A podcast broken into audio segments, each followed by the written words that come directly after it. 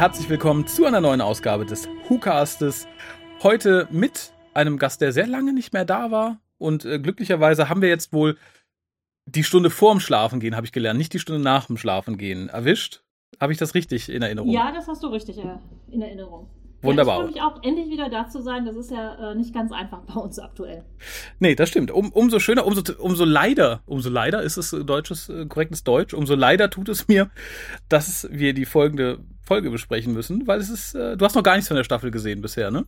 Nee, das war für mich total überraschend, als du auf einmal sagtest, möchtest du die aktuelle Folge besprechen? Und ich dachte so, was? ist die schon angelaufen?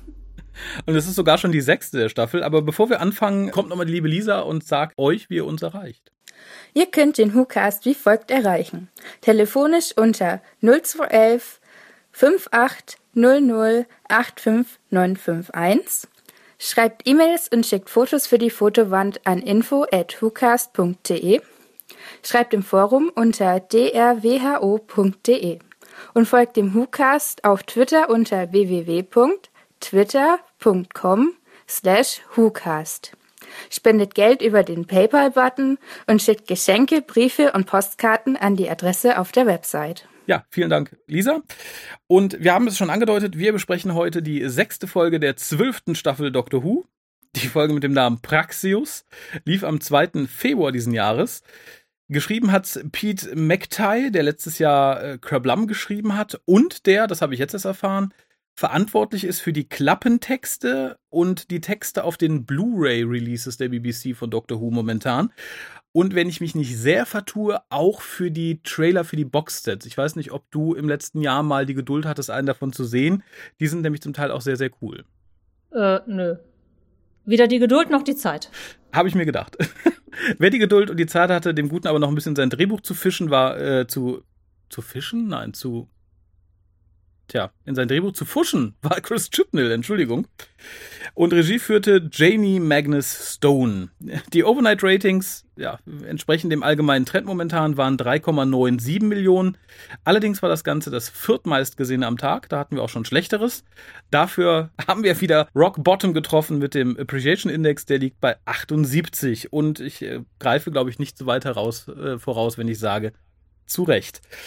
Du hast die Folge gesehen, hoffe ich, und äh, kannst hoffentlich den etwas schwammigen Inhalt, wie ich finde, zusammenfassen. Es sind viel zu viele Leute, die in drei parallelen Handlungsstellen durch die mhm. Gegend rennen, mhm, mhm um mhm. äh, auf der einen Seite nach einem äh, verloren gegangenen U-Boot, nach einem verloren gegangenen Astronauten und, Moment, das dritte habe ich, glaube ich, vergessen, ah, einer verloren gegangenen Wanderin praktisch äh, zu suchen. Einer Bloggerin.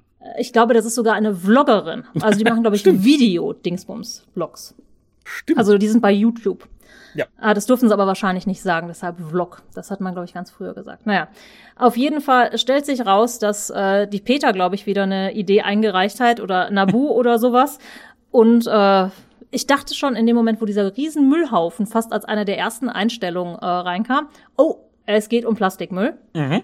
Und äh, im Prinzip Mikroplastik trägt praktisch dazu bei, dass dieser Virus Praxeus, der von Außerirdischen eingeschleust wurde, um die Erde als gigantische Petrischale zu benutzen, äh, sich gigantisch vermehrt in Vögeln, in Menschen. Der Astronaut und die beiden äh, anderen Verlorenen sind halt die ersten, die daran sterben. Der Doktor kreiert auf sehr interessante Weise ähm, ein Gegengift, rettet den Astronauten und rettet den Lover des Astronauten, der sich eigentlich selber opfern möchte, weil die TARDIS plötzlich einen Transporter an Bord hat. Beziehungsweise nein, sie wurde um ihn herum im Moment der Explosion des Raumschiffes, was das Gegengift im, ähm, in der Atmosphäre verteilen soll, hat sich die TARDIS materialisiert. Wie auch immer das im Zeitpunkt der Explosion gehen soll, frage ich mich, bevor die Explosion den Typen zerreißt, aber gut sehr richtig und sehr schön zusammengefasst tatsächlich. Äh, da du die Staffel nicht verfolgt hast, so ein ganz kurzer Überblick. Insgesamt war man bis auf eine Folge bisher von diesen Umwelt-Zeigefinger-Folgen ein bisschen weggekommen. Also die letzte war Orphan 55 wo man einen ähnlichen Ton eingeschlagen hat. Und die letzte Folge kam ja bei vielen großartig an, weil man relativ random Captain Jack reingepopelt hat, der plötzlich erscheint und den Companions was erzählt, die man von der Doktröse weggeschrieben hatte, weil man halt nichts mit, mit den Companions anzufangen wusste. So, so ein bisschen wie hier, nur mit viel weniger Personen. Äh, und weil da quasi eine zweite Doktorin auftaucht, von der man bisher annehmen, annehmen muss, dass es eine Doktorin vor Hartnell ist. Und insofern war das hier dann. Bitte was? Ja, und äh, äh ja, tatsächlich. Ist, ist das tatsächlich komplett an dir vorübergegangen? Dann solltest du äh. vielleicht in einem stillen Moment, wo du kein Kind auf dem Arm hast, diese Folge mal gucken. Es ist eine Frechheit tatsächlich. Also ich muss gestehen, ich befasse mich momentan tatsächlich viel mit Kind, mit Socializing, also das heißt wirklich äh, Kontakte zu Menschen. Ich äh, bin in Facebook praktisch überhaupt nicht mehr.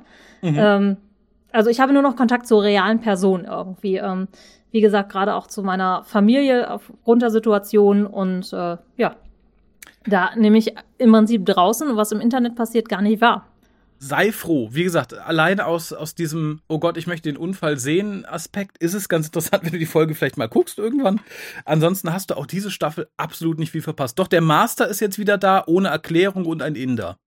Ja, Moment, aber haben wir nicht schon Inder in der aktuellen? Wäre da nicht irgendwas anderes, was Asiatisches irgendwie? Also was äh, zum Beispiel Südostasiatisches oder was Japanisches irgendwie eher angebracht? Ich hätte es auch viel Voker gefunden, wenn er tatsächlich irgendwie Samoaner gewesen wäre, aber nein, es ist der junge Mann, der ähm, den ersten Regisseur von Doctor Who in dem Doku-Drama gespielt hat. Okay. Ja. Wie ja. gesagt, du hast nicht viel verpasst. Wenn man es so erzählt bekommt, klingt es noch ein bisschen bekloppter Nee, es klingt nicht bekloppt. Es klingt genauso bekloppt, wie es in Wirklichkeit ist tatsächlich. Aber kommen wir zurück zu dieser bekloppten Folge. Ich finde, und äh, ich werde nicht müde, das zu sagen, weil es einer der wenigen Pluspunkte in den letzten beiden Staffeln war. Der Beginn ist optisch sehr schön. Es sieht gut aus. Mehr also kann ich, ich dazu nicht sagen. Ich muss direkt sagen, direkt ähm, optisch ist das alles total toll. Wenn man den Ton vielleicht ausstellen würde und sich sagt, boah, das ist einfach eine schöne Doku, die spielt halt in Madagaskar, Peru und ein bisschen was in Hongkong. Mhm. Ähm, ah nee, die Sachen in Hongkong in diesem Lagerhaus könnte man vielleicht auch wegschneiden. Nein, das ist total schön, auch wenn die später da im Abendlicht sitzen und äh, ganz toll. Ganz ja. tolle, schöne, schöne Bilder. Ähm, leider ist der Rest totaler Quatsch. Also mhm. ich habe mir halt innerhalb der ersten also es dauert fünf Minuten, bis jemand vom Standardteam auftaucht. Mhm. Die Menge an Leute, die sie da drin haben, das fällt halt sofort auf.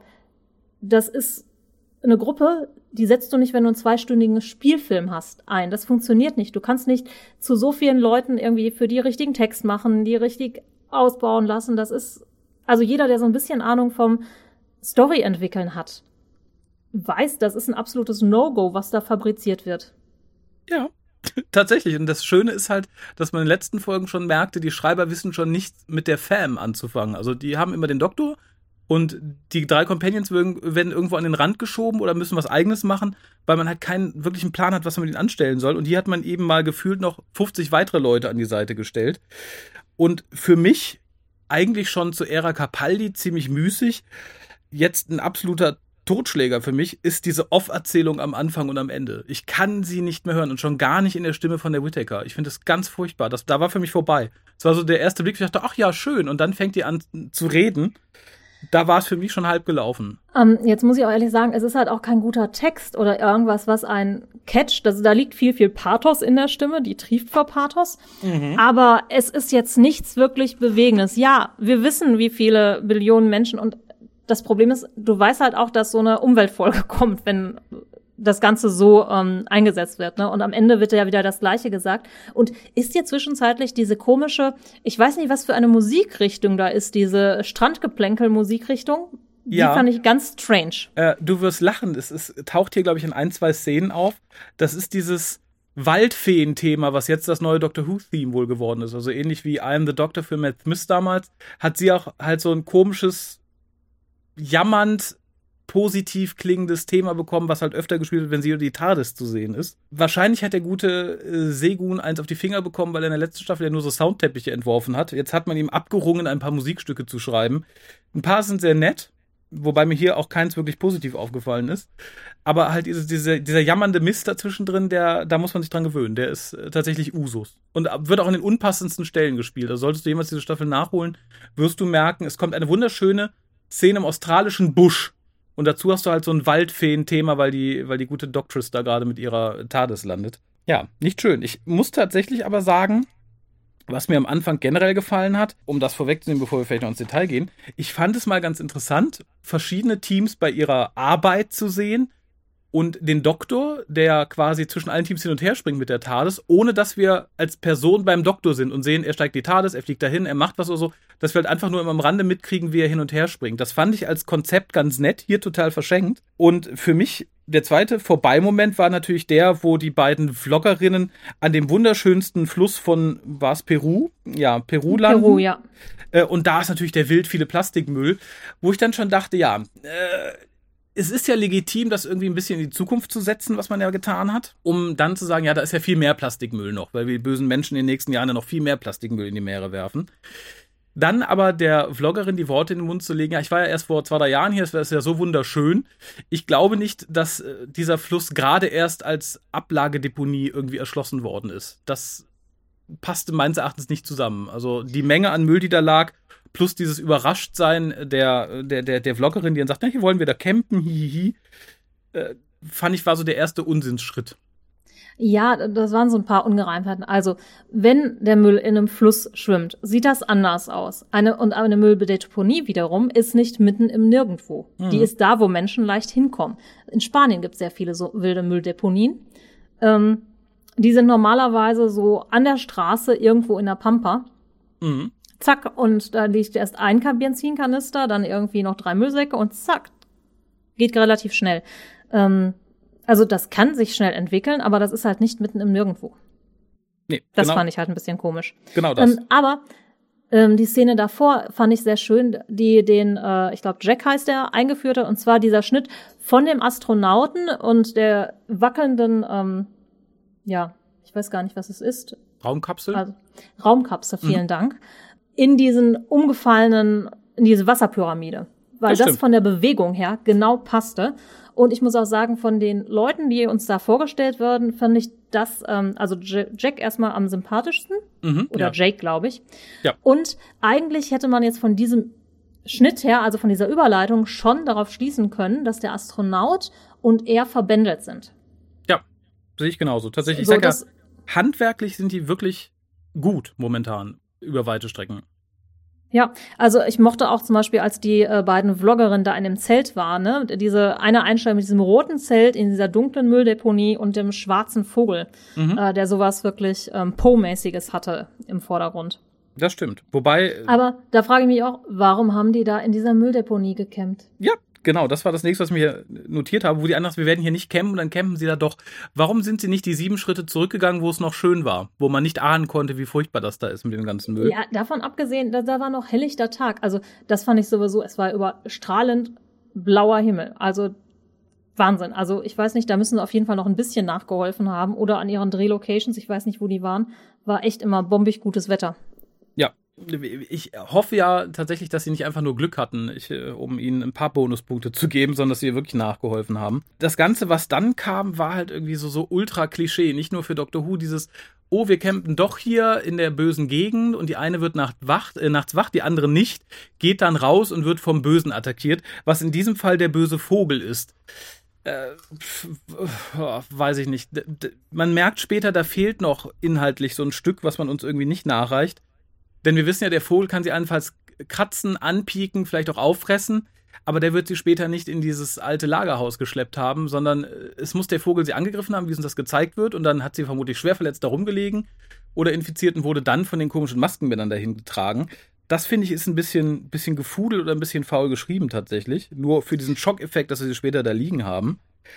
Und mm, bei aller Liebe, ich weiß halt nicht, wenn dein Freund Astronaut ist und du weißt, deine Kapsel ist abgestürzt und er ist seitdem verschollen, dann kriegst du von einer dir unbekannten Rufnummer offensichtlich eine SMS, die sagt, hallo, ich bin's, äh, dein Astronautenfreund, ich bin in Hongkong abgestürzt, kannst du mir bitte helfen?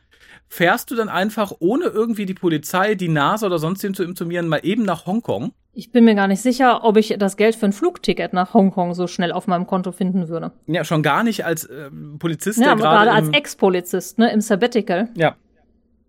Fand ich schwierig, zumal uns ja verkauft wird, dass das offenbar ganz flugs geht, dass er ganz schnell einen Flug nach Hongkong bekommt und offensichtlich auch in, in zwei Stündchen da ist. Das ging mir so erzählerisch ein bisschen, ein bisschen an der Realität vorbei. Ja, aber da sind einige Sachen, die jetzt, äh, das fand ich noch ja, komisch. Aber äh, am schlimmsten fand ich, was später kommt, dass der eine Junge da am, in Madagaskar von Mhm. den Vögeln attackiert wird und kein Mensch vermisst den hinterher.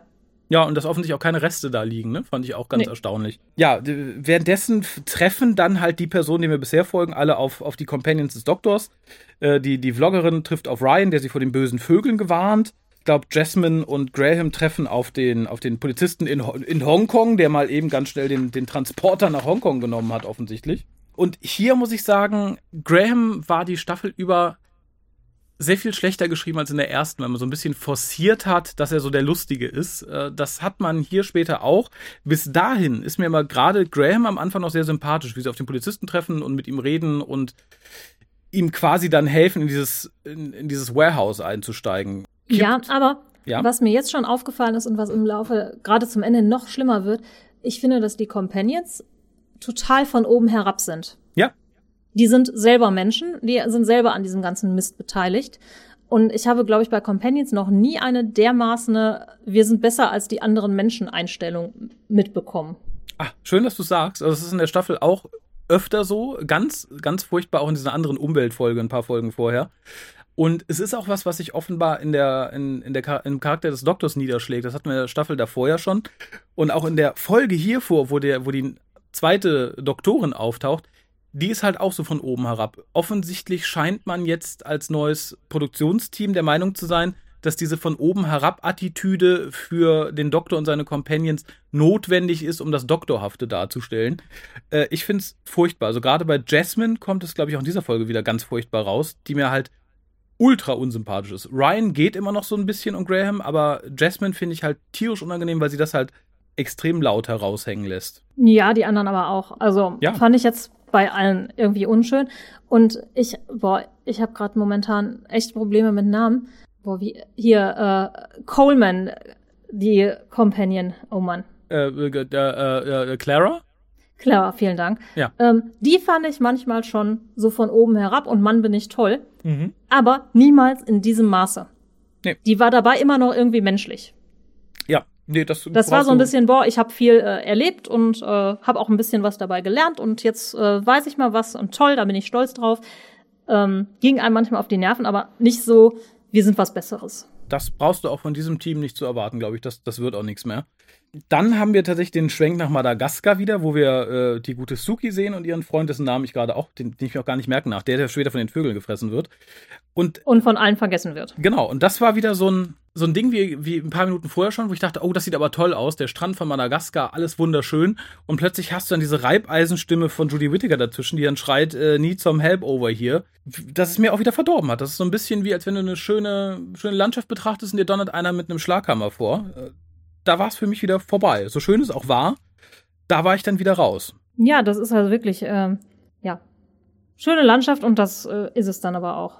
Ja, währenddessen äh, lässt sich Ryan von der, von der Vloggerin dann irgendwie abtasten und durchsuchen. Ah, genau. Und da möchte ich sagen, da kommt dann diese von ihr die, diese Frage, oh, machst du Workout? Und er sagt, ja, ich renne, ey, da ist gerade ihre Freundin weggegangen, die im Sach sagt keinem Typen jetzt, boah, du bist aber gut gebaut. Ja, dachte ich mir auch, okay, da ist dann die Libido mit einem durchgegangen. Die, die Antwort von Ryan fand ich irgendwie noch ganz sympathisch für einen Doctor Who Companion tatsächlich. So unangebracht ihr Spruch auch war. Seine Antwort fand ich, wie gesagt, Doctor Who Companion typisch irgendwie ganz nett. Aber ich fand die ganze Szenerie da komplett, komplett deplatziert. Ich traue ja auch nicht dann dem einen, der ankommt und sagt, hör mal, pass vor den Vögeln auf, wir gehen jetzt deine Freundin suchen und geh dann mit dem los. Ja, das war insgesamt so, wie gesagt, eigentlich war die Folge viel zu kurz, Mhm. um wirklich da ordentlich aus dieser Geschichte was zu machen. Und dann verschenken die ganz viel für so Sachen, die eigentlich gar nicht in die Handlung reinpassen. Das ist so, ich Ja. finde, eine ganz komisch zusammengestückelte Aber Folge. auch, auch das irgendwie typisch tatsächlich für diese Staffel, dass du sehr viel, sehr viel Dialogsequenzen hast, die unnötig sind und dafür Zeit opferst, wo man vielleicht irgendwie inhaltlich irgendwie mehr hätte präsentieren müssen. Hier geht's dann auch relativ flott, weil irgendwie lassen sich ja alle bequatschen, beste Freunde zu werden mit dem jeweiligen Companion, der bei ihm ist. Also in Hongkong genauso. Und in Hongkong wird uns dann der böse Darth Vader präsentiert, der schwer atmend auf Jasmine Graham. Danke, dass du auch da, ich habe mir auch Darth Vader notiert. ja, vor allem, es passt auch so in die Umgebung, weil es so ein bisschen aussieht wie eine Mischung aus ähm, ähm, ähm, ähm, Star Wars und äh, Blade Runner. Und dann hast du halt den Kerl in der Maske, der von oben herab. Ich dachte, ja, mhm, Jetzt, Genau, in der Einstellung habe ich das nämlich auch gedacht. Genau, fand ich ganz furchtbar. Das ist, später wird es zum Glück nicht mehr ganz so offensichtlich, aber in dem Moment dachte ich, okay, das ist für so ein Establishment-Ding von so einem Vieh denkbar schlecht. Ja. Oder eine Hommage, aber gut. Können wir halten, wie wir wollen. Wir springen dann, wir springen ja unglaublich viel in dieser Folge, wir springen wieder zurück nach Madagaskar, wo man halt den, ähm, den, den Soldaten irgendwie aus dem, aus dem Meer fischt, der irgendwie noch drei oder vier Sätze sagen darf, wie schrecklich es ist und er hatte Angst und jenes und dieses und dann äh, zerfrisst ihn das Plastik, Bakterium, was auch immer.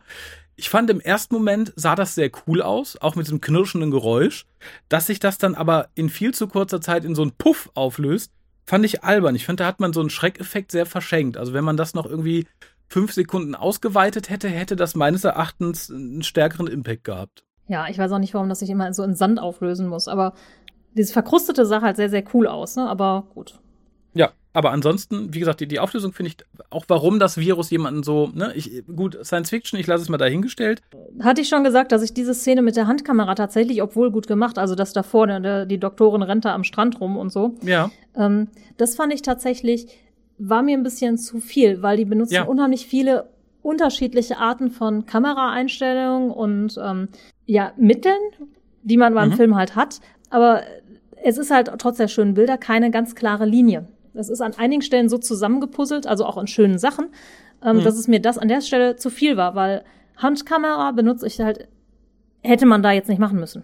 Nee, sehe ich genauso, zumal die, die Szenen drumrum alle gut genug gewirkt haben, dass ich nicht dann diese, diese wirklich, das ist ja wirklich nur eine ganz kurze Szene, die auch viel zu hektisch daran wirkt. Also es gibt ja auch durchaus Handkamera-Sachen in solchen Situationen, die halt nicht ganz so wild sind. Hier sieht's halt aus, als hätte auch jemand den Kameramann gejagt. Das finde ich halt so Ja, ein bisschen genau. schade.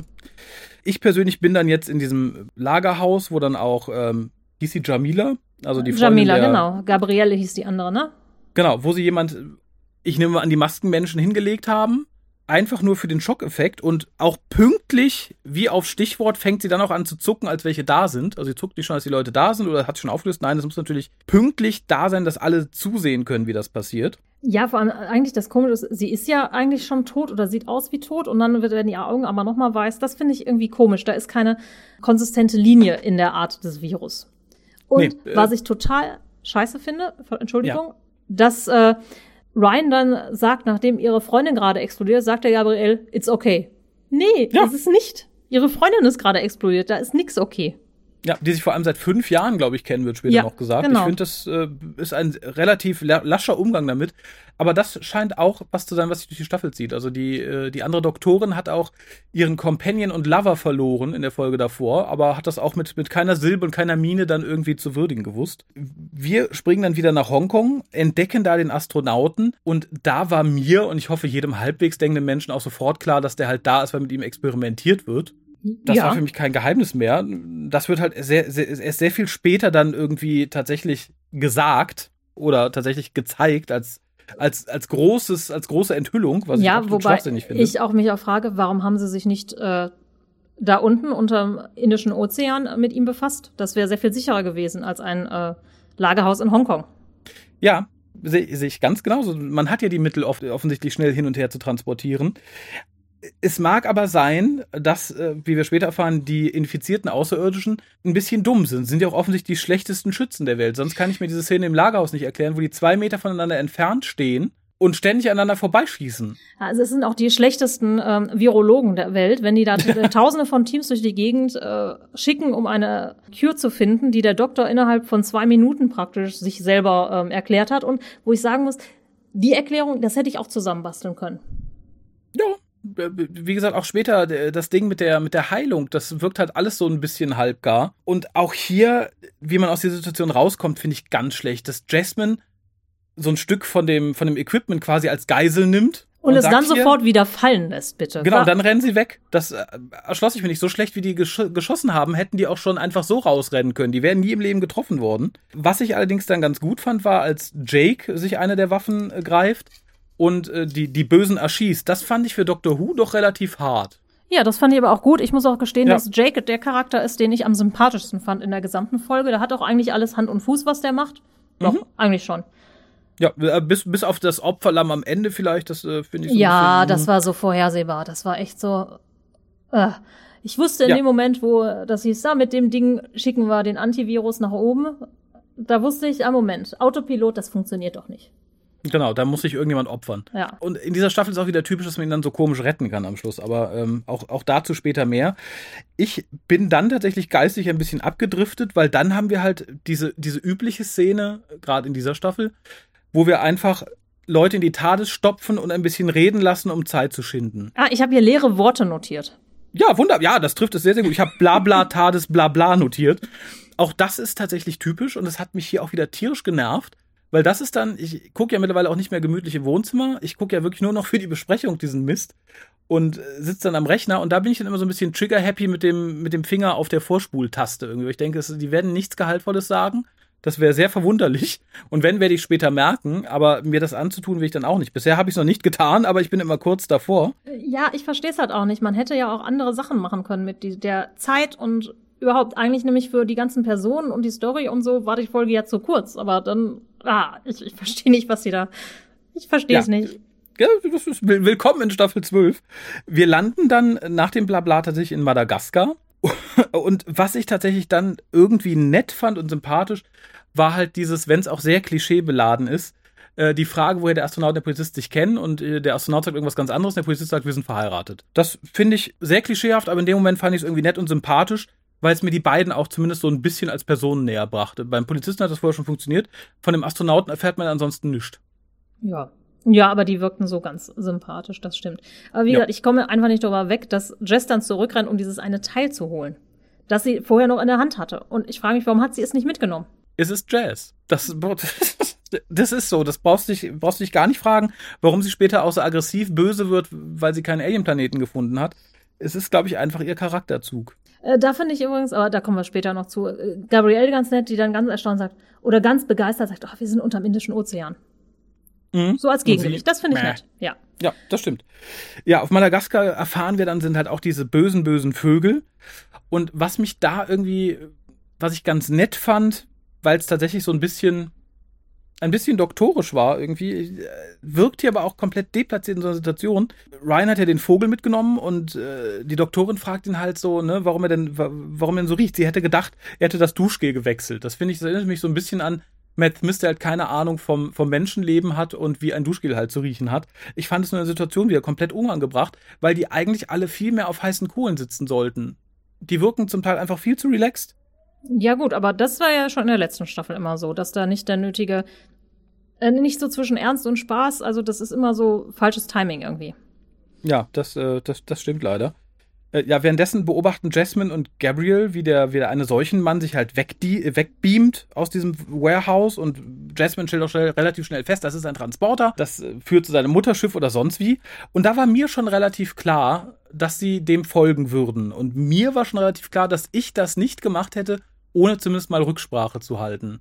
Weil, und da werden wir später auch vollkommen enttäuscht tatsächlich, wenn ich einen Transporter benutze und dafür hier schon so ein, so ein Ding haben muss, äh, ne, wo ich draufdrücke und so, dann gehe ich davon aus, dass ich auf da lande, wo ich hinkomme, in einer Art Transporterraum auf einer ähnlichen Plattform und nicht einfach irgendwo mitten in einem Gang. Ach, wirklich? Ja, das ist so, ich weiß, ich bin Du da guckst vielleicht so viel irgendwie, Star Trek. ich bin da vielleicht zu verwöhnt, aber naja. Ähm, und es geht halt ähnlich unlogisch und kuddelmuddelig weiter. Äh, der, Doktor ist dann halt mit dem Rest der 100.000 Leute in dieser Research Facility in Madagaskar und teilt halt jedem irgendwas zu. Ja, Unter das ist, anderem, Ich wollte gerade sagen, nee, dann soll Ja. Ryan ähm, den Ja. Vogel sezieren, weil er das ja bestimmt mal in der Schule hatte. Kann das auch noch. Das ist genauso wie Jess da an dieses eine Computerterminal geht und das total kann und sagt, ah, Mhm. hier Triangulation, bla bla bla bla bla. Wann ist die zu Jordi geworden? ja, das ist vor allem, es setzt sich später auch noch fort, als sie alle das Schiff steuern müssen. Ähm, das Einzige, was ich hier nachvollziehen konnte, weil ich es einfach so als kleine Charakterergänzung und Wiederaufgreifung nett finde, dass Graham sagt, er hilft den Astronauten äh, mit einem Zugang zu versorgen, weil er hat äh, schon viel davon mitbekommen. Und das stimmt ja, er war ja äh, krebskrank und hat dann halt entsprechend auch Chemotherapie bekommen. Das war das Einzige, was ich nachvollziehen konnte. Ryan, einen von Außerirdischen infizierten Vogel sezieren zu lassen, finde ich, nicht nur fantasielos, ich finde es halt auch einfach narrativ dumm und gefährlich. Wer weiß, was da drin gewesen wäre. Richtig, das hätte ja auch der Doktor selber machen können. Ja, und es hätte halt tatsächlich auch ein böses Alien drin sein können und nicht einfach nur Plastikmüll. Nein, wir hatten den Plastikmüll in der ersten Einstellung praktisch. ja, genau. Ich, also ich finde es ganz, ganz furchtbar. Wir erfahren dann halt, dass der Astronaut auch mit dem Alien-Virus infiziert ist, also Bakterium, Entschuldigung. Und ja, währenddessen transportiert sich Jasmine halt mit dem Transporter dahin, wo sie dann landen. Und wir springen dann zurück zu einer Szene, die, äh, weiß ich nicht, irgendwie fand ich sie nett. Du meinst den Gefühlstalk zwischen Graham und Graham Jake? und genau. Äh, schön, dass man schon in der Beschreibung erkennt, was ich meine. Ich fand es klischeehaft und ich fand es aber irgendwie auch nett. Ich fand es nett, dass Jake halt sagt, ich glaube, der, der lügt halt, weil der ist so toll und er sagt, er liebt mich. Das kann nicht sein. Ich finde, das ist schön. Ich finde, das ist offenbarend. Ich finde es eine Schande, dass nicht mehr daraus gemacht wird. Äh, aber mehr kann man halt nicht tun, wenn man äh, gefühlt 90 Figuren irgendwie in 45 Minuten unterbringen muss. Was mich an der Szene nur total aufgeregt hat, das Color Grading sah ganz furchtbar aus. Das sah wirklich schlecht. Ich weiß nicht, ob die die nachträglich im Studio gedreht haben oder so. Aber ich habe mich gerade am Anfang der Szene gefragt, was da denn schiefgelaufen ist. Ob da irgendwie der Azubi eingepennt ist bei der Arbeit oder so. Weil alle anderen Szenen sehen so sauber und so toll aus. Die hier sieht komplett falschfarbig aus. Da kann mir auch keiner erzählen, das ist der, der Sonnenuntergang, der dahinter steht. Das sieht vom Licht her aus, als würden die vor einer qualmenden, dreckigen Ruine stehen. Fand ich jetzt nicht so schlimm. Andererseits habe ich auch nur auf dem Handy geguckt. ähm, wobei, da ist die Auflösung eigentlich auch schon. Ähm, was mir halt aufgefallen ist, sie haben nur viel mit Schärfe, Unschärfe gemacht. Das heißt, mhm. da werden sie mit einer ähm, Spiegelreflex wahrscheinlich gearbeitet haben. Könnte ich mir vorstellen. Äh, vielleicht mit einer anderen Kamera als sonst. Ja, aber ansonsten sah es ein bisschen nach Rosamunde Pilcher aus insgesamt. das war, glaube ich, auch beabsichtigt. Und da war wir zumindest auch Graham wieder ganz sympathisch. Das schaffte er in dieser Staffel nicht ganz so oft. Und das war aber auch wieder so ein Füller, wo ich denke, okay, da hätte man vielleicht eher irgendwie was, was Story vorantreibendes erzählen sollen. Aber diesmal tatsächlich ein, ein halbwegs netter Füller. Dann springen wir wieder zurück zu Jasmine und Gabriel, die in einem leeren Gang gelandet sind. Dazu habe ich, glaube ich, schon was gesagt, das möchte ich nicht wiederholen. Ich finde es einfach schwachsinnig. Warum kann man da nicht mal realistisch bleiben und die landen mitten im vollen Transporterraum und werden ad hoc erschossen? Ist ja nur noch einer von der Crew da, aber das wissen wir nicht. ja. Aber auch der hätte ja gemütlich da frühstücken können. Keine Ahnung. Und das ist dann auch so die Gratwanderung. Das hatten wir letzte Staffel schon, dass halt viele Sachen toll aussehen. Du hast aber so ein paar Sachen, die halt aussehen, als wären die vom Restgeld gekauft worden. Und das finde ich hier halt auch. Also selbst wenn man uns verkaufen möchte, dass dieses Bakterium irgendwie seine eigene Welt mit dem Plastikmüll des Ozeans geschaffen hat, nicht so. Nicht plastiktütig. So, nein. Das habe ich tatsächlich auch gedacht. Mhm. So alles andere sieht mega toll aus und das sieht so komisch aus. Oder auch die Anzüge von denen, ne? Also die können total schicke Raumschiffe bauen und die Anzüge von denen wiederum sehen total trashig aus, wo ich mir denke, nee, ihr gebt jetzt ein Heidengeld für Kameras, für Einstellungen, für alles aus. Mhm. Da könnt ihr da auch in den Kostüme und in die Sets ein bisschen mehr Geld stecken. Genau, und äh, selbst der Teil vom U-Boot sah nicht so gut oder realistisch aus, äh, wenn sie nicht sogar aus der letzten U-Boot-Folge von Matt Smith irgendwie recycelt haben. Nee, das, äh, da bin ich tatsächlich an die Grenzen der Glaubhaftigkeit gekommen. Ich meine, Doctor Who Classic sah nicht immer dolle aus, aber das war wenigstens konsistent und sie haben es versucht. Das hier sieht halt aus, als hätte man ein Bastelprojekt irgendwie für die Grundschule irgendwie in Yorkshire veranstaltet. Und das tat mir leid tatsächlich, weil ich finde tatsächlich, wenn man schon sagt, oh, das Bakterium hat hier das äh, gebaut und bla und Raumschiff, dann kann man es auch ein bisschen fantasievoller betreiben und nicht einfach irgendwie ein paar Plastiktüten aufhängen lassen. Aber wir sind hier, glaube ich, eh an einem Punkt angelangt, wo die Geschichte absolut uninspiriert wird, weil wir erfahren dann halt, nachdem Ryan den Vogel aufgeschnitten hat, ja, der hat ganz viel Plastikmüll gefressen. Guckt mal, wie furchtbar das ist, Menschen. Das tut ihr der Umwelt an. Und dann erfahren wir, dass dieses Bakterium halt Plastik angreift und sozusagen über das Plastik auf den Vogel metastasiert, aber offensichtlich intelligent genug ist, um den Vogel oder die Vögel dann gezielt in Schwärmen zu Angriffen zu führen. Ja, und dann wiederum die Menschen aber nur zu zerlegen. Ähm, ja. So, und dann natürlich noch die überraschende Erkenntnis, oh, in Menschen ist auch ganz viel Mikroplastik. Ja, ja, aber dann, das stellt man nicht mehr überrascht und leise fest, denn man, sagt es ja anklagend. Wir sind alle voller Mikroplastik, wir vergiften uns und unseren Planeten. So. Finde ich ganz schwach. Schön fand ich die Vermutung, diese kurze Vermutung, dass es Ortons sein könnten. Ich frage mich halt tatsächlich, ja, das fand ich warum man warum man nichts mit Ortons gemacht hat. Du hättest hier eine schöne Orton-Folge draus machen können, auf, auf, auf einer Welt in der Zukunft, die halt von Plastikmüll übersät ist. Das ist ein dankbares Feld für die Ortons. Da brauche ich keinen neuen sehr halbgar zusammengewürfelt und nur sehr unglaubwürdig funktionierenden Pl Plastikvirus oder kleinen Plastikbakterium. Das finde ich war eine vertane Chance. Mm, ja, aber ich kann dir, glaube ich, weiterhelfen, weil gerade diese alten Doctor Who-typischen Gegner nicht in diesen neuen Stil, der da gemacht wird, passen. Ah, man sieht, du hast die Staffel nicht gesehen, ne? Die holen ja alles wieder. Die Jodun waren ja auch schon wieder da. Das wäre ja, tatsächlich. aber die gesamte Staffel, äh, also okay, ich habe da nichts gesehen, aber das gesamte Feeling, das ist ja eine ganz andere mhm. Serie. Das hat ja mit Dr. Who nichts zu tun. Das ist von der Aufstellung der Figuren und so und dieses, äh, das fühlt sich ganz anders an. Das hört sich für, wie ach, wie, wie so eine Kinder-Team-Serie fühlt sich das mhm. an, ne? Da ist äh, das Captain Team, Planet. das kämpft für die. Ja, das ist wirklich so Captain Planet. Ja, aber, aber wie gesagt, das, was Chipmel offensichtlich gelernt hat, in Anführungszeichen, war so ein bisschen alten Kram wieder zu. Und darum hatten wir halt den Master, darum hatten wir Captain Jack, darum hatten wir die Jodun. Ich, ich sage ja, ich hätte sie hier nicht unbedingt gerne gesehen, weil ich die Ortons eigentlich sehr mag, von der Idee her. Aber das wäre halt was gewesen, wo ich gesagt hätte, ja, okay, die hätten wir auch noch reinpacken können, wenn wir in der Staffel schon so drauf sind. Aber gut.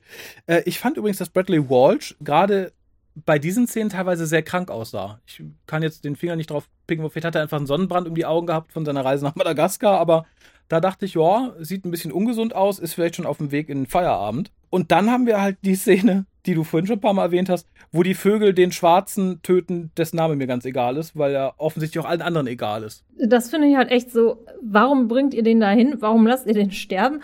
Warum erwähnt ihr ihn nicht weiter? Vollkommen unnütz. Die Figur hätte man gar nicht gebraucht. Wahrscheinlich nur, dass wir einen hatten, der on-screen von diesen Vögeln attackiert werden kann. Wobei ich da halt auch nicht so ganz verstehe, was die mit dem machen. Fressen die den komplett auf? Verwandelt er sich dann ganz ja, schnell in so einen Plastik? Sagen, das ist es. Und es kommt ja erst noch einer rein und sagt, äh, der draußen hat gesagt, die Vögel werden jetzt wütend. Ja gut, wenn die wütend werden, warum geht er da nicht rein? Das ist, wie gesagt, das ist ganz, ganz schwierig. Ich, ich habe halt das Gefühl, man wusste nicht so genau, wo man mit der Folge hin wollte ursprünglich. Ähm, auch die Begründung, dass diese Vögel halt auf dieses Mikroplastik in Menschen anspringen, ist für mich an Betracht dessen, was sie da mit Menschen machen, absolut unsinnig. Auch die Lösung dann dessen, ne? Weil der Ryan den Vogel mitgenommen hat, haben wir jetzt äh, praktisch die Lösung. Ich fand es ganz furchtbar gebastelt und ich möchte nicht das laute Lachen von diversen Mikrobiologen hören, wenn sie diese, die, diese Szene sehen. Also ja, vor allem auch ja. wenn dieses Bakterium oder Virus oder was auch immer es ist, so hochgradig gefährlich ist. Das hätte bei dem Explodieren der verschiedenen Leichname schon alle drumherum infizieren müssen und bei dem schnellen Fortschreiten hätte man irgendwas ja. merken müssen und da hätte man eigentlich auch eine ganz andere Dramatik einbauen müssen, anstatt, ne, also das ist ja, ja. ein wichtiges Thema mit Plastik, Mikroplastik, ähm, keine Frage. Aber da muss man da eine ganz andere Dramatik hinlegen und nicht so was Komisches, was keiner ernst nehmen kann. Nee, vor allem hätte man ja auch, wenn man die ganzen Nebencharaktere rausgelassen hat, durchaus eine schöne Chance gehabt, was Spannendes zu erzählen mit irgendwem der Companions, der sich angesteckt hat. Ne? Es muss ja nicht der Astronaut sein, in dem das dann später ausprobiert. Das hätte ja durchaus Ryan sein können oder so. Ja. Finde ich total verschenkt. Und dann diese kurze Exposé-Szene, weil man offensichtlich den Zuschauern oder der Doktorin oder dem Drehbuchschreiber nicht zugetraut hat, storymäßig zu entwickeln, wie man auf die Lösung kommt. Nee, plötzlich erfahren wir, oh, äh, Suki steckt mit denen unter einer Decke und die erzählt mal eben, ne, wir kommen von dem Planeten, wir nennen es Praxios und wir haben mit dem Astronauten Experimente gemacht, aber du hast uns jetzt geholfen, Dankeschön, ich bin weg. Also. Da ist auch die Frage, warum sieht sie aus wie ein Mensch? Ja, das wird auch nicht erklärt. Ne? Das ist. Äh Weil die eine Leiche, die sie finden, die sieht ja nicht menschlich aus darunter. Also die Nase ist nicht hundertprozentig, der Kopf ist nicht hundertprozentig. Da frage ich mich Nö. echt, warum? Und vor allem im Doctor Who-Universum sind die Außerirdischen eigentlich nie menschlich, also menschlich-menschlich, wie bei Star Trek. Nee, eben. Und es wird tatsächlich ja auch äh, später gesagt, dass sie ähm, humanoid sind, aber nicht menschlich. Und wenn Suki zu ihnen gehört, dann sollte sie ja eigentlich auch, weil es wird halt explizit gesagt, der Virus greift die halt auch an, aber er lässt sie nicht zermatschen oder zerpuffen wie die, wie die Menschen, weil es eine andere Physiognomie ist. Aber Suki zerpufft dann später trotzdem, ne? Das finde ich so ein bisschen. Äh, ich glaube, weil der äh, der falsche Antivirus da eingesetzt wurde oder das Gegengift oder was auch immer. Wie gesagt, ein Satz zur Erklärung hätte da vielleicht irgendwie, irgendwie geholfen. Vielleicht ja gut, den hätten sie gesagt, jetzt an mehreren Stellen gebraucht. Ja, wie gesagt, da wird dann, glaube ich, gesagt, ja, du bist ja hier irgendwie doppelt dem Virus ausgesetzt, weil du von den Vögeln gekratzt worden bist. Aber dann irgendwie vielleicht mal einen Satz zu verlieren, warum sie wie die Menschen verpufft und nicht wie ihresgleichen einfach nur hässlich aussieht. Das hätte ich mir halt gewünscht. Währenddessen, um nochmal zurückzuspringen, sind wir dann aber bei der Szene, wo die Vögel das Labor stürmen und wir quasi bei Hitchcock Reloaded sind. Und da muss ich sagen, funktioniert für mich ganz viel nicht. Also die Geschwindigkeit der Szene passt für mich nicht. Die Musik ist total lahmarschig. Und dazu sieht die CGI der Vögel auch zum Teil ziemlich billig aus. Also das war wieder so, wo ich dachte, okay, da hat man halt gesagt, okay, die Szene müssen wir noch machen. Wir haben aber nur noch irgendwie das Geld aus der Kaffeekasse. Äh, guckt man, dass er irgendwas hinbastelt. Ja, also da fand ich auch insgesamt sehr schade oder überhaupt an dieser Folge. Ähm, wenn man die Vögel irgendwie als Referenz hat. Und irgendwer wird doch darüber nachgedacht haben, oh, Hitchcock hat da schon mal einen Film gemacht, der war total erfolgreich und äh, den kennt eigentlich fast jeder, hoffe ich. Mhm. Ähm, dass man da nicht mehr draus gemacht hat und mehr noch ähm, irgendwie Referenzen eingebaut hat. Ja. Also ja. so wirklich so eins zu eins Einstellung. Äh, ich glaube, die eine Szene am Strand war, also da ja. habe ich echt gedacht, da hätte man mehr draus machen können. Ja, aber ich glaube tatsächlich, das ist äh, so eine, eine, ein, eines der Indizien, dass man nicht wusste, wohin mit der Folge. Also das werde ich in der, in der Zusammenfassung auch nochmal ansprechen, also in, in der Bewertung. Ähm, ich springe nochmal zurück. Natürlich ist dann Adam, also Astronaut, bereit, das Versuchskaninchen zu spielen für den neuen äh, Antivirus. Und pff, ja, kann ich verstehen, wenn man eh fast stirbt, ist das okay. Aber da hätte es meines Erachtens halt auch irgendwie einer, einer aus der Fam getan. Da hätte ich nicht noch irgendwelche Leute für gebraucht. Und währenddessen erfahren wir halt, dass wir in diesen Tütengängen unter dem Atlantischen Ozean sind. Äh, und Jasmine regt sich ganz furchtbar auf und wird unglaublich aggressiv. Ich, wie gesagt, ich kann, ich kann die Frau einfach nicht leiden, dass sie halt keinen Alien Planet entdeckt hat. Also auch in so einer Situation an sowas zu denken, wäre ich nicht mal fähig gewesen. Nee, vor allem, es geht ja angeblich um ein Virus, der die Welt bedroht, aber das Gefühl hat man gar nicht. Nee, eben. Es ist halt viel zu klein erzählt, dafür, dass man tatsächlich diese Folge mit einem Cliffhanger am Ende der letzten Folge schon eingeleitet hat und hier am Anfang ja offensichtlich auf einer sehr großen Bandbreite erzählt. Wir sind in Hongkong, wir sind auf Madagaskar, wird es am Ende sehr klein und piefelig. Und auch hier reiht sich dann wieder so eine, so eine Szene ein, die bestimmt nett ist, aber die wir halt auch schon zweimal mindestens hatten in der Folge. Das ist wieder so eine 1 zu 1 Gesprächsszene, die bestimmt character-driven sein soll, hier wieder zwischen dem, dem Paar, wo sie halt lang drüber reden, ne, dass er sterben wird, aber er soll nicht sterben. Äh, das ist dann auch so ein Dämpfer. Also wir sind hier eigentlich in einer, in einer Phase, wo ich sage, okay, die Folge steuert auf einen Klimax zu. Warum muss man da jetzt noch so einen Dämpfer reinsetzen?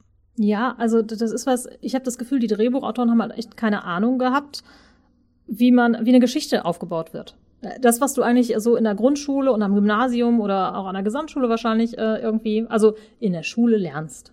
Mhm. Solltest tatsächlich. Und wie gesagt, ich weiß halt nicht, das ist halt schwierig bei den Folgen, wo Chippen immer dazwischen grätscht, ob das sein Zutun ist oder ob äh, der gute Miss McTie das gemacht hat, der ja in der letzten Staffel doch eine halbwegs brauchbare Folge Ich wollte gerade sagen, die hat er aber alleine geschrieben, oder nicht? Ja, die hat er alleine geschrieben. Wie gesagt, aber vielleicht ne, viele Köche verderben ja bekanntlich den Brei, vielleicht war es das, aber gut. Vielleicht hat er ursprünglich auch wie beim letzten Mal so eine Folge fast ohne äh, Fem gemacht. Und dann fiel auf einmal Chippen auf, nee, nee, nee, da muss aber viel mehr Fem rein und dann äh, war es das genau. mit der genau. Folge.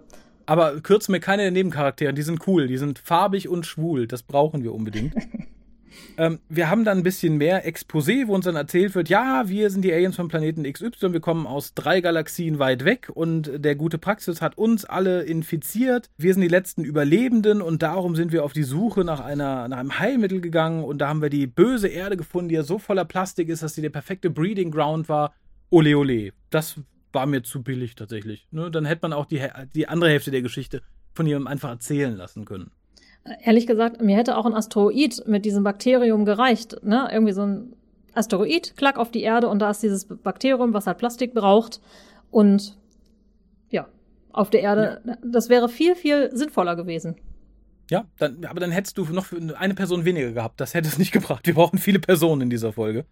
Wie gesagt, es wird dann hier nochmal drauf rumgehackt, dass die Erde ja dieser böse, böse Plastikplanet ist und dass wir ihn absichtlich äh, infiziert haben, um halt, wie gesagt, dieses Heilmittel zu finden. Und ich frage mich halt, wie schlecht Suki als Wissenschaftlerin sein muss, wenn sie nicht rafft, dass die für Menschen gemachte Heilung nicht für, ihren, für, ihr Volk funktioniert. Also da, da kann man noch mal zwei Minuten nachdenken, wenn ihr eine halbwegs vernünftige Ausbildung hat. Hätte ihr das klar sein sollen und vor allem wird das gefolgt von der Doktrine, die ihr sagt, oh, wir sind zwei brillante Wissenschaftler, wo ich dachte, ja, ihr seid gleich klug, genau. Ja, also das ist auch wirklich also so die Herleitung vom Doktor erstmal ist zu einfach, da hätte sie auch drauf kommen können. Aber mhm. die Herstellung des Mittels hätte sie dann auf der gleichen Gedankenbasis anders machen. Äh, das ist echt, naja. Ja, ja, und wie gesagt, wenn sie Wissenschaftlerin ist, hätte ihr das eigentlich klar sein sollen. Äh, und dann stirbt äh, Suki natürlich, wie gesagt, warum auch immer, stirbt sie wie ein Mensch. Ob es jetzt an dem Antivirus gelegen hat oder an dem Bakterium oder daran, dass sie zweimal von so einem Vogel angegriffen wurde, Weiß ich nicht, ist mir auch egal, tatsächlich. In dem Moment war mir fast alles egal. Und just wenn man das feststellt, kommt halt äh, das Ehepaar und sagt, so, wir haben das Gegenmittel hergestellt, hier ist es, uns jedet wieder gut. Sehr passend. Wenn ihr eine Stunde später gekommen, hätte man ja irgendwie noch einen Dialog einführen müssen, wie hm, Ryan mit irgendwem eine halbe Stunde plaudert. Ja, aber ich, bis zu diesem Zeitpunkt war mir auch gar nicht bewusst, dass die ganze Erde wirklich in Gefahr ist, muss ich gestehen. Nee, aber ich, glaube, es wurde mal gesagt, weil äh, der Doktor irgendwann sagt, ja, es breitet sich so schnell aus, die ganze, die ganze Erde ist in Gefahr. Aber das hätte man vielleicht auch mal zeigen sollen. Ich sage ja dafür, dass man am Anfang so, so weltweit angefangen hat und so großartig, reduziert sich das halt später auf so eine kleine Hindümpelei. Kannst du dich an den Film Outbreak erinnern? Ja, das äh, war realistischer. Genau. Und äh, das ist halt auch, ich glaube, es ist tatsächlich, man war sich nicht sicher, wollte man in Richtung Outbreak, wollte man in Richtung Die Vögel oder sonst was. Aber springen wir nochmal zu, zu den letzten traurigen paar Minuten. Offensichtlich schafft äh, die Doktorin es der Fam ganz schnell zu erklären, wie sie das Raumschiff bedient. Natürlich äh, hast du dann immer diesen klugen Spruch, ich habe das und das gemacht. Und dann wird immer so, ein, so, eine, so, eine, so, eine, so, eine, Relativierung nachgesetzt. Apparently, maybe. Fand ich schlecht geschrieben, fand ich auch für die Situation total unrealistisch. Also ich glaube, da wäre die Doktorin schneller gewesen, wenn sie es selber gemacht hätte, als dann irgendwem erklären zu müssen, wie sie es macht. Ja. Dann sind wir uns da ja auch einig. Und dass es nicht funktioniert, war dann auch irgendwie klar. Das, ne, als hieß es Autopilot, war mir sicher, der wird nicht funktionieren. Und wer sich dann diesmal opfert, ist natürlich Jack. Auch das war irgendwie von vornherein klar. Ja, auch das war sehr, sehr klar. Ne, wo ähm, ich auch denke, warum, wenn sie sagt, oh, das funktioniert wahrscheinlich gar nicht, ne? Warum macht sie da nicht was anderes? Ja. Äh, wenn angeblich alle in Gefahr sind. Und, ja, und warum, warum braucht man eigentlich? Unten, ne? Warum, ja, warum nimmt man nicht die TARDIS, um es zu verteilen? Das Danke, dass du es sagst. Ne? Das wäre ja auch kein Akt gewesen. Ähm, wir sind dann aber tatsächlich in der TARDIS, während äh, man flieht und merkt gerade, oh, der, der, der Jack ist aber nicht da, ne? Oh, der will sich bestimmt opfern, wie doof. Und dann haben wir halt dieses kurze Gespräch zwischen der Doktorin und Jack auf einem der neuen Bildschirme dieser Staffel. Das sind die, die halt, wo das Bild auf diesen Dampf projiziert wird ich finde die weder schick, ich finde die weder modern, ich finde die nicht praktisch. Ich finde, es ist das albernste seit dem Keks-Suspenser, seit wir irgendwie die neue TARDIS haben. Ach, seit wir die TARDIS überhaupt haben. Ich, vor allem sind sie so klein und öselig, dass ich nicht mal sagen kann, es ist ein cooler Effekt. Immer, da habe ich gar nicht so richtig drauf geachtet. Das fand ich irgendwie belanglos. ja, aber es wurde tatsächlich angekündigt als eine der großen Neuerungen in der TARDIS für diese Staffel. Ich finde, es äh, ist keine positive Neuerung. Es mag ja durchaus sein, dass es jetzt hübscher ist, wo wir einen zusätzlichen Dildo oben von der Decke hängen haben, aber das war halt eins, wo ich locker darauf verzichten könnte, was sich halt mir auch praktisch nicht erschließt, weil da wirst du keine Details drauf erkennen können. Da würde ich nicht dran arbeiten wollen. Das ist vielleicht praktisch, wenn du in der Dusche arbeiten willst. das stimmt. Ich kann duschen und gleichzeitig trotzdem meine Steuererklärung machen. Ja. Dann natürlich abgedroschen hoch 5. Das Paar versöhnt sich nochmal kurz vorm Tod, angeblichen Tod von Jack. Auch das ist, das ist, das ist selbst in Hollywood-Filmen schon nicht mehr schön. Ich brauche es auch schon mal gar nicht in Doctor Who. Und dann kommt etwas, das erschüttert mich als Klassikgucker total. Denn äh, du erinnerst dich, Edric starb, weil der Doktor sagte, ich kann ihn nicht retten. Ja. Es wird natürlich immer der Gag gemacht, naja, er hätte jetzt noch 30 Sekunden Zeit gehabt, in die TARDIS zu gehen, dahin zu fliegen, ihn einzusammeln. Es ging aber nicht. Aber auch hier zu sagen, anders als es bei Edric uns nicht möglich war, materialisieren wir hier im Moment der Explosion um diese Person drumherum und retten sie. Nee. Also weiß ich nicht. Dass man die TARDIS mittlerweile punktgenau steuern kann, akzeptiere ich ja, finde ich auch vollkommen okay. Aber das ist so ein Schlag ins Gesicht. Dann kann man auch sagen, oh, dann fliege ich eben nochmal zurück und rette Edric. Ja, da kannst du ja alle retten. Ich meine, damit machst du sämtliche Dramatik zunichte. Das gehört ja dazu. Also nur dadurch, ja. dass du nicht sicher bist, ob nicht jemand stirbt, gewinnst du ja irgendwie, ähm, ja, wie soll ich das sagen? Die gute Jane K. Rowling hat es ein bisschen übertrieben mit dem Töten von Charakteren. Aber da hast du gemerkt, es ähm, geht um was, ne? Das ist so. Ja, ja gut, bei, bei ihr war es später, glaube ich, ein bisschen random, weil sie einfach töten wollte. Ja, das ist richtig. Ähm, aber hier, äh, weiß ich nicht, ich, die Vermutung war, dass man auf irgendwas hinarbeitet, also gerade mit den, mit den letzten Hinweisen, weil Gallifrey ist vom Master zerstört worden. Und ob das dann darin endet, dass die Doktorin einfach in die Vergangenheit reist und verhindert, dass er es tut. Es wird halt im Moment so ein bisschen geunkt, dass man da vielleicht irgendwie darauf hinarbeiten möchte, aber Och nee, aber das passt ja überhaupt nicht dran. Also ich fand, davon abgesehen finde ich total doof, dass der Master Gallifrey, also ich fand das eigentlich ja. total schön, dieses, dass Gallifrey in der Zeit versteckt worden ist mhm. vom Doktor und er sich nicht daran erinnern kann. Ich finde, da, wie soll ich das sagen? Ich fand danach sind sie auch nie wieder wirklich gut auf diese Suche oder das, was sie damit angelegt haben mit dieser Idee. Nee.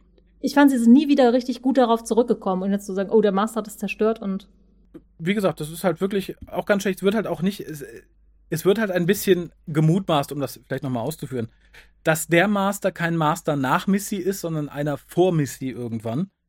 Weil man auch im, in der Folge hiervor angefangen hat, tatsächlich so ein bisschen die, die Zeitströme zu mischen, was man vorher nie getan hat.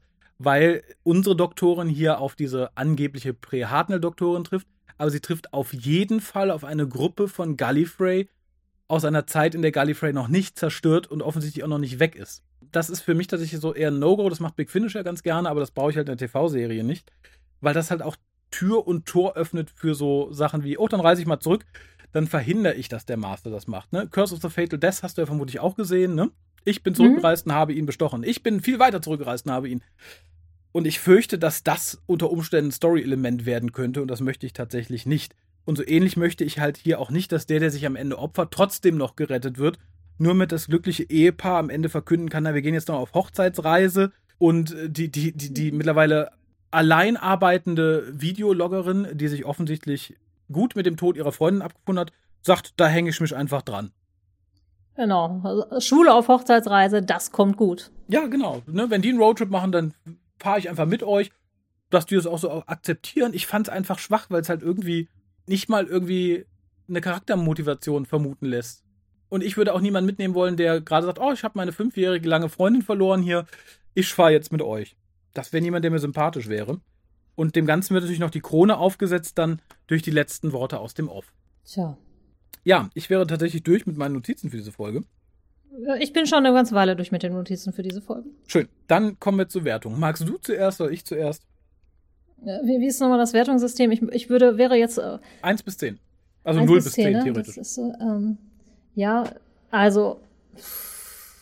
Ich bin so, ich glaube, ich habe bei der Spinnenfolge 2 gegeben. Die, da kann ich mich irgendwie gut dran erinnern, wobei ich die Spinnenfolge jetzt, je mehr ich gesehen habe, immer besser finde. ja. Und die mir dann, äh, da mir die zwei fast leid tun, ne? Das ist so, ich weiß auch nicht, wie jetzt die letzten Wertungen bei euch ausgesehen haben, aber ich muss gestehen, ich, für die Story und alles würde ich, also ich mag Jake, wie der geschrieben ist, das finde ich ganz nett. Es gibt ein paar Stellen, die ich echt, äh, also ich finde viele Sachen schön gefilmt. Mhm. Ich finde, es hat überhaupt nicht mehr das Feeling von Doctor Who. Das ist eine ganz andere Serie. Mhm. Das ist, äh, und das war eine Serie, ich meine, ich hatte immer das Gefühl, es ist Doctor Who. Ja. So, und das ist halt für ein Kinderpublikum geschrieben. Das, also aber auch für ein dummes Kinderpublikum oder eins. Ich habe halt auch festgestellt, du kannst, ähm, also so wie Unterhaltung für Kinder heute gemacht wird, das wird nicht, ist nicht mehr wie früher oder noch vor wenigen Jahren. Du konfrontierst Kinder nicht irgendwie mit wirklichen Problemen irgendwie mhm. oder Tod oder sonstigen Sachen. Das werden ganz viele Sachen irgendwie so beschönigt und ja, und wie gesagt, diese, diese von oben herab von der Femme fand ich jetzt auch irgendwie ganz schwierig. Also wenn ich total gut gelaunt bin, gebe ich da auch nochmal zwei Punkte, wobei ich von der Spinnenfolge eigentlich besser unterhalten war. Also ich würde glatt zu einem Punkt tendieren. Andererseits sah es alles total schön und bilderbuchmäßig aus. Andererseits, da kann ich mir eigentlich auch eine Doku über Madagaskar ansehen, wenn ich schöne Bilder haben möchte. Mhm. Ja, ja, da, da bin ich theoretisch bei dir. Also wie gesagt, ich habe bei der Folge die ganze Zeit das Gefühl, dass sie nicht weiß, was sie will, dass sie total strukturlos wirkt durch dieses ständige Hin- und Herspringen von da nach hier nach dort was durchaus zielführend sein kann, wenn man eine entsprechende Geschichte erzählen will, was man hier aber nicht tut, weil es am Endeffekt doch auf diesen, auf diese Mikroszene dann in den Plastikstift zurückgeführt wird, nicht auf irgendwas, was weltweit von Bedrohung sprechen könnte. Ähm, man mischt halt unglaublich viele Sachen. Wir haben halt so ein bisschen ähm, Infektionsdrama, was wir in Hollywood schon besser gesehen hatten. Wir haben so ein bisschen die Vögel, was nicht genutzt wird. Und wir haben natürlich wieder ganz viel Captain Planet was sehr genutzt wird, was aber eigentlich die Leute, glaube ich, nur noch nervt, weil die Leute, die darauf anspringen würden, die können es, glaube ich, auch nicht mehr ändern. Ich glaube, wer sowas bis heute nicht mitbekommen hat, dem wird auch Dr. Who nicht die Augen öffnen. Man hat viel zu viele Leute. Man wusste die Staffel schon nicht, was man mit den Companions macht. Dann jetzt nochmal mindestens eins, zwei, drei, vier Leute dazu zu packen, das funktioniert meines Erachtens überhaupt nicht. Und trotzdem haben wir noch so Füllerszenen wie das Gequatsche am Strand oder zweimal das Gequatsche in der TARDIS. Nee, finde ich ganz, ganz furchtbar. Orphan 55 hat es ja schon vorgemacht. Da kam halt auch so ein, so ein Holzhammer-Belehrungsding äh, am Ende. Hier halt auch. Hier nicht ganz so klar ausgesprochen wie, wie da, was ich der Folge so ein bisschen zugute halte. Ich hatte ja Anfang dieser Staffel gesagt, ich höre auf, die Sachen von Chipnell irgendwie in ein eigenes Bewertungssystem zu packen. Die müssen sich an anderen Doctor Who-Folgen messen lassen Ich wäre hier einfach, weil ich Orphan 55 mit einer 3 bewertet habe. Also so ein bisschen besser, weil es halt wieder so ein bisschen klassisches Doctor Who-Feeling hatte. Und die Folge mir tatsächlich insgesamt tatsächlich auch schreiberisch ein bisschen besser gefällt und der Holzhammer nicht ganz so stark ausfällt, weil sie optisch hübsch ist, muss ich ein bisschen mehr geben. Also gebe ich die 3,5, ähm, weil ich halt auch für die letzte Folge die 4 gegeben habe. Wie gesagt, alles noch weit unterdurchschnittlich, aber bisher habe ich mich bei den Folgen nicht gelangweilt. Das hier ist tatsächlich die erste Folge in dieser Staffel, wo ich sage, ich habe mich streckenweise gelangweilt und ich bin mir relativ sicher, dass es die Folge ist, an die ich mich am wenigsten erinnern werde aus dieser, aus dieser Staffel, weil sie halt so strukturlos, so weich, so, so nichtssagend ist irgendwie. Ja, ich muss ja dazu sagen, ich äh, gucke ja momentan fast gar kein äh, Fernsehen mehr. Mhm. Äh, ich habe das letzte Woche mit meiner Mutter eine alte Komödie mit Bette Midler geguckt und da war ich sehr, sehr viel besser unterhalten. Also mhm der würde ich im Vergleich auf jeden Fall eine 10 geben. und äh, das, wir sprechen hier von einer alten Komödie aus den äh, Anfang der 90er, keine Ahnung. Ja. So. Ja, ich fühle mich von diesen Sachen nicht angesprochen und nicht gut unterhalten. Ich bekomme tatsächlich Lust, ein paar Capaldi-Folgen nochmal zu gucken. Mhm. Aber ich habe jetzt keine Lust, äh, die fünf anderen Folgen, die ich verpasst habe, nachzuholen, muss ich ganz ehrlich sagen. Nee, wie gesagt, wenn du dich wirklich schlapp lachen möchtest, unfreiwilligerweise, guck die letzte Folge mal. Die ist wirklich eine Frechheit an der, an der Serie und generell, glaube ich aber halt auch relativ kurzweilig im Vergleich zum Rest. So, da habe ich aber eine Frage. Ja. Warum gibst du dann immer noch eine 4? Gute Frage. Ich äh, glaube, da schlägt bei mir auch ein bisschen die Freude drüber durch, dass ich nicht wie in Staffel 11 zu Tode gelangweilt bin von jeder Folge. Ah, okay. Also ich glaube auch, und wie gesagt, in der letzten Folge gab Harald, glaube ich, eine 4,5 und Kolja einen, einen Punkt. Kolja für die TARDIS von der anderen äh, Doktröse. Ähm, ich persönlich bin da schon relativ positiv geneigt wenn ich mich nicht zu Tode langweile. Egal welche Frechheit mir präsentiert, wenn es nicht todlangweilig ist, gebe ich schon mal nicht die, nur die, den einen Punkt. Also da bin ich, glaube ich, im Moment dankbar genug. Und die Optik schlägt es bei mir im Moment zum Teil auch aus. Also auch diese Folge hätte, wenn sie hässlicher gewesen wäre, bestimmt noch einen, noch einen halben Punkt weniger bekommen. Okay. Ich würde jetzt sagen, wie bei Frauen, aber. Was? Ja, so, aber das habe ich vielleicht den, den, falschen Co-Host hier. Ähm, ja, wir haben noch ein bisschen Post und zwar einmal ein Kommentar von der Webseite zur letzten Folge und einmal die E-Mail von Karl, die ich, glaube ich, zuerst vorlesen lassen würde, weil Karl hat bisher halt zu jeder Folge auch seine Meinung geschrieben und hat, glaube ich, den Staffelstart mit phänomenalen sieben Punkten oder so bewertet, wo wir alle ganz herzlich gelacht haben. Darum bin ich sehr gespannt, was er zu dieser Folge sagt. Ja, ah. ähm, Subject, Folge Nummer sieben. War es nicht Folge Nummer sechs? Eigentlich schon, ja. Na gut. Ein herzliches Hallo an den WhoCast. Wir haben mal wieder mal wieder mal Cold Open Material, was nicht genutzt, dafür bekommen wir recht schnell das eigentliche Problem auf den Teller, Plastik. Die Fam ist am Anfang mal wieder aufgeteilt, was einfach nur umso deutlicher macht, dass die Autoren für sie im Dreierteam oder Viererteam mit dem Doktor keine wirklich schönen Ideen haben. Ah nee, keine wirklichen Ideen haben. Der benutzt keine, ah, vielleicht nochmal Zeichensetzung überprüfen, mein Lieber. Ähm, Kommata sind ganz wichtig.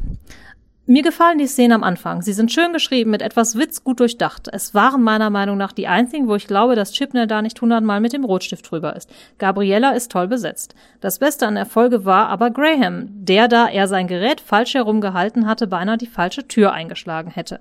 Es folgt die Entdeckung des verschwundenen Astronauten, seine Rettung vor komischen Gasmaskwesen. In Klammern Are You My Mummy? Was war das für eine tolle Folge? Klammer zu. Die Entdeckung des Plastiks in den Vögeln und Vortrag über Mikroplastik. Der Reveal des Praxeus, dass Praxeus eine Alienkrankheit und dass diese nach einem Heilmittel suchen wollten. Schön aufgebaut von der Story her. Dann, dass Jasmin sich nur unter den Ozean geport und nicht auf einen austischen Planeten, fand ich auch noch recht witzig. Naja. Sie nicht. Danach versagt der Spannungsbogen, welcher zwei, dreimal kurz auflampe, aber nie wirklich da war, endgültig. Ich war null traurig darüber, dass sich einer opferte, was sonst in anderen Episoden doch schon vorkam. Mit lautem Getöse wird diese Szene noch dramatischer gemacht, nur um ihn in letzter Sekunde zu retten. Nein. Der Doktor hat auch nicht Danny Pink gerettet oder Edric. Nur um am Ende noch zu betonen, dass man Gayrecht unter unterstützt. Ich erinnere mich an den von euch geprägten Begriff Gaywood. Da hat das Thema die Nase leicht berührt, jetzt ist wie ein Faustschlag. Der Aufbau der Story ist super. Ich liebe die Dialoge und die Optik, aber ich fand es langweilig. Ich habe zwar noch nicht viele Classics gesehen, aber ein ähnliches Gefühl hatte ich beim Wächter von Tragen. Bitte was? Huh? Diese Folge hat aber den grandiosen Vorteil, dass ich Edric Nissa und den vierten Doktor tausendmal lieber sehe als Jodie und die Femme. Der zweite Punkt ist, dass der geniale Reveal am Ende nicht vorhanden ist. Ansonsten erinnert es mich vor allem im Mittelteil sehr an Praxeus. Die Folge kommt, bekommt die bisher schlechteste Wertung 4,5 bis 5 Punkte. Ich hätte nach dem Opening nicht gedacht, dass ich überhaupt diese Zahlen auspacken muss, aber der gute Chipnell schafft es, mich immer wieder eines Besseren zu belehren. Mit freundlichen Grüßen, Karl. Ja. Lieber Karl, bitte ein paar Kommas benutzen. Das nächste Mal, das macht das mit dem Lesen ein bisschen einfacher. Da verlangst du vielleicht zu viel. nee, ähm, ich finde interessant, dass ganz oft Lob durchblitzt, aber dann doch irgendwie mehr als vier Punkte gegeben werden. Aber im Großen und Ganzen haben wir, glaube ich, dasselbe bemängelt. Wobei ich jetzt nicht zwei Dialogzeilen benennen könnte, die ich wirklich gut fand. Ja, das, äh, also ich fand jetzt keine Dialogzeilen gut. Nee, aber gut, jedem, jedem, jedem die Dialogzeile, die er verdient. Und dann haben wir noch einen Kommentar von der Webseite der, glaube ich, ein bisschen länger ist. Was ich wollte gerade sagen, ist das, das dieses urlange, ich, ich, äh, mein Typ wird nämlich langsam gefragt, ähm, aber ich lese dann mal schnell und hudel ein bisschen drüber, ja? Okay. Äh, Moment, das ist hier von Björn, richtig? Mhm. So, hallo liebes Hukas-Team. Ich höre eure Podcast-Serie seit Folge 1, Hust Hust. Das heißt, ich habe letzten Sommer damit angefangen. Bin jetzt im Nachhören am Beginn der Matt Smith-Ära, während ich aber immer den aktuellen Folgen folge. Aua. Deshalb freue ich mich quasi retrospektiv, dank eurer aktuellen Bemerkung, auf diese Ära mit dem elften Doktor und auf eure damaligen euchs, was? Wie ihr euch freut und Spaß dran habt. Boah, klingt das bekloppt, aber ist so. Ich finde es prima, dass ihr das schon so lange macht und kann nur Mut machen. Tennant habt ihr überlebt und die Rosi samt deren Fem, dann werdet ihr auch die Dottoressa überleben. Ich mag eure unabhängige Haltung gegenüber Entwicklungen in der Serie, damals Gaywood, heute die Dottoressa, eure Fachkenntnis, habt mir manches Big Finish aufgrund eurer Empfehlung gekauft und euren Humor. Bitte weiter so. So, genug Lugbrode. Das muss reichen, damit ihr nicht abhebt werd ich mal aktuell und konkret, Mann. Danke für die neue informative Hukast-Folge. Als jemand, der nicht so sehr in der Thematik drin steckt, habe ich einige Fragen. Ich bin durch diese Folge erstmals ernsthaft auf die Diskussion mit den Prä-Hartnell-Doktoren aufmerksam geworden. Vorher dachte ich nur, das ist Gelaber. Eins ist mir dabei in den Sinn gekommen. Korrigiert mich bitte, aber hat nicht Clara den Hartnell-Doktor zur TARDIS geführt? Wie passt dann diese Storyline in diese neue Entwicklung, wenn eine Prä-Hartnell-Doktorin auch eine Policebox hat? Und das mit der Policebox ist halt Unsinn, wenn es nicht irgendwie anders erklärt wird. Weil die, dir vielleicht kurz zur Info, die angebliche Prä-Hartnell-Doktorin, was ja noch nicht so ganz raus ist, hatte eine TARDIS, die aussah wie eine Policebox von außen. Mhm. Wie gesagt, da ist uns Chipnell durchaus ja noch eine Erklärung schuldig. Sie, Clara, beschützt doch sichtbar lediglich alle bis dato Doktoren, die Präs aber nicht. Und das ist alles noch gar nicht lange her. Das ist New Who, müsste jetzt also zurechtgebogen werden, wenn es nicht einfach sträflich von den Autoren, vielleicht bewusst, Collier würde sicher sagen aus Dummheit, übersehen würde. Da ich die Doktoren aus der Zeit von New Who nur in einigen einzelnen Folgen kenne, durch die DVD-Boxen wage ich mir gar nicht auszumachen, welche Auswirkungen das auf diese Doktoren hat. Ihr sprecht von einer seriösen Quelle, die dies schon im letzten Jahr vorher gesagt hat. Wenn das wirklich stimmt, dann können die Verantwortlichen jetzt entweder nur noch alle Register ziehen, um in vier Folgen, sind es glaube ich noch, alles zurechtzubiegen, eine Lösung aus dem Hut zu zaubern, auf die ihr und andere Serienexperten noch nicht gekommen seid, oder vollkommen den Serienkanon ignorieren. Wenn das Disney und nicht die BBC wäre, würde ich sagen, dass die letzte Variante eintrifft. Aber ich habe die Hoffnung, dass ähnlich wie mit Transalore die Auflösung nicht übers Knie gebrochen wird, sondern erst in der bereits angekündigten nächsten Staffel kommt. Man sich also ein wenig mehr Zeit lässt, Löcher zu stopfen, offene Frage zu beantworten. Wie seht ihr das? Würde ich mir auch wünschen, tatsächlich. Ich glaube aber tatsächlich, da das mit Prey Hartnell und Co. größtenteils fast ausschließlich in den Büchern behandelt wurde, das ist durchaus ignoriert werden kann für die Serie. Also ich glaube da mittlerweile, dass Chipnell ziemlich drauf scheißt. Ich glaube, dem wäre das wurscht. Hoffe aber trotzdem, dass es irgendwas ganz anderes, von wir gerade gar nicht. Ja, das ist die letzten Male auch immer eingetreten, wenn du was gehofft hast. aber ich möchte deinen Optimismus nicht ähm, boykottieren. Gut. Die Hoffnung, ne, stirbt zuletzt bekanntlich.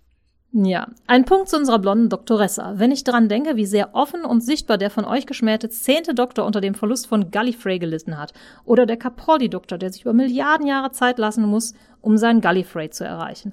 Da ist die bisherige Reaktion der aktuellen Inkarnation auf den Untergang Gallifreys sehr armselig, aber das passt ja ins Bild. Aber wie gesagt, Kopf hoch und weiter Whisky trinken. Es kann nur besser werden. Die Seriengeschichte lehrt es uns, auch wenn sie jetzt vielleicht im Klo runtergespielt wird. Ihr und euer Björn. Vielen Dank für, die, für, die, für, ausführliche, ja, für den ausführlichen Kommentar. Äh, ich finde es ja fast bedrohlich, dass du innerhalb von einem halben Jahr 400 Folgen Hookast nachholst. Das geht, wenn man wenig andere Hobbys hat. Ich habe da damals ja auch relativ ähm, viel in kurzer Zeit beim Joggen gehört. Ach ja, tatsächlich. Vielleicht joggt der Björn ja auch. Info.hukas.de, lieber Björn, wenn du uns das mal mitteilen möchtest. Ja, ansonsten habe ich vorhin schon den jungen Mann im Hintergrund schreien gehört. Ist schon Bettzeit tatsächlich. Es ist eigentlich schon fast seit einer Stunde Bettzeit, wenn ich oh, ganz ehrlich oh, bin. Oh, oh, oh. Okay, dann möchte ich mich auf jeden Fall bei dir bedanken, dass du dir die Zeit genommen hast. Ich möchte mich Oh, beim Sohnemann bedanken, gerne. dass er friedlich war im Hintergrund. Das haben wir, glaube ich, in vergangenen Podcasts äh, anderweitig auch schon anderweitig gehört. Ach, wenn er aufbleiben darf, ist momentan alles gut. Aber der muss ja irgendwann schlafen. Na gut, ja, dann drück den jungen Mama von mir und Ja, äh, wie gesagt, ich. vielen Dank. Gerne wieder, wenn mal wieder die, Sehr, wenn wir die sehr Zeit gerne. Lust da ist. Und wie gesagt, wenn du mal ganz furchtbar lachen möchtest, schau dir die Folge von voriger Woche an. Es lohnt Ja, sich. gut. Das mache ich dann. Bis denn dann an dich und an alle, die uns heute zugehört haben. Bis dann. Ciao.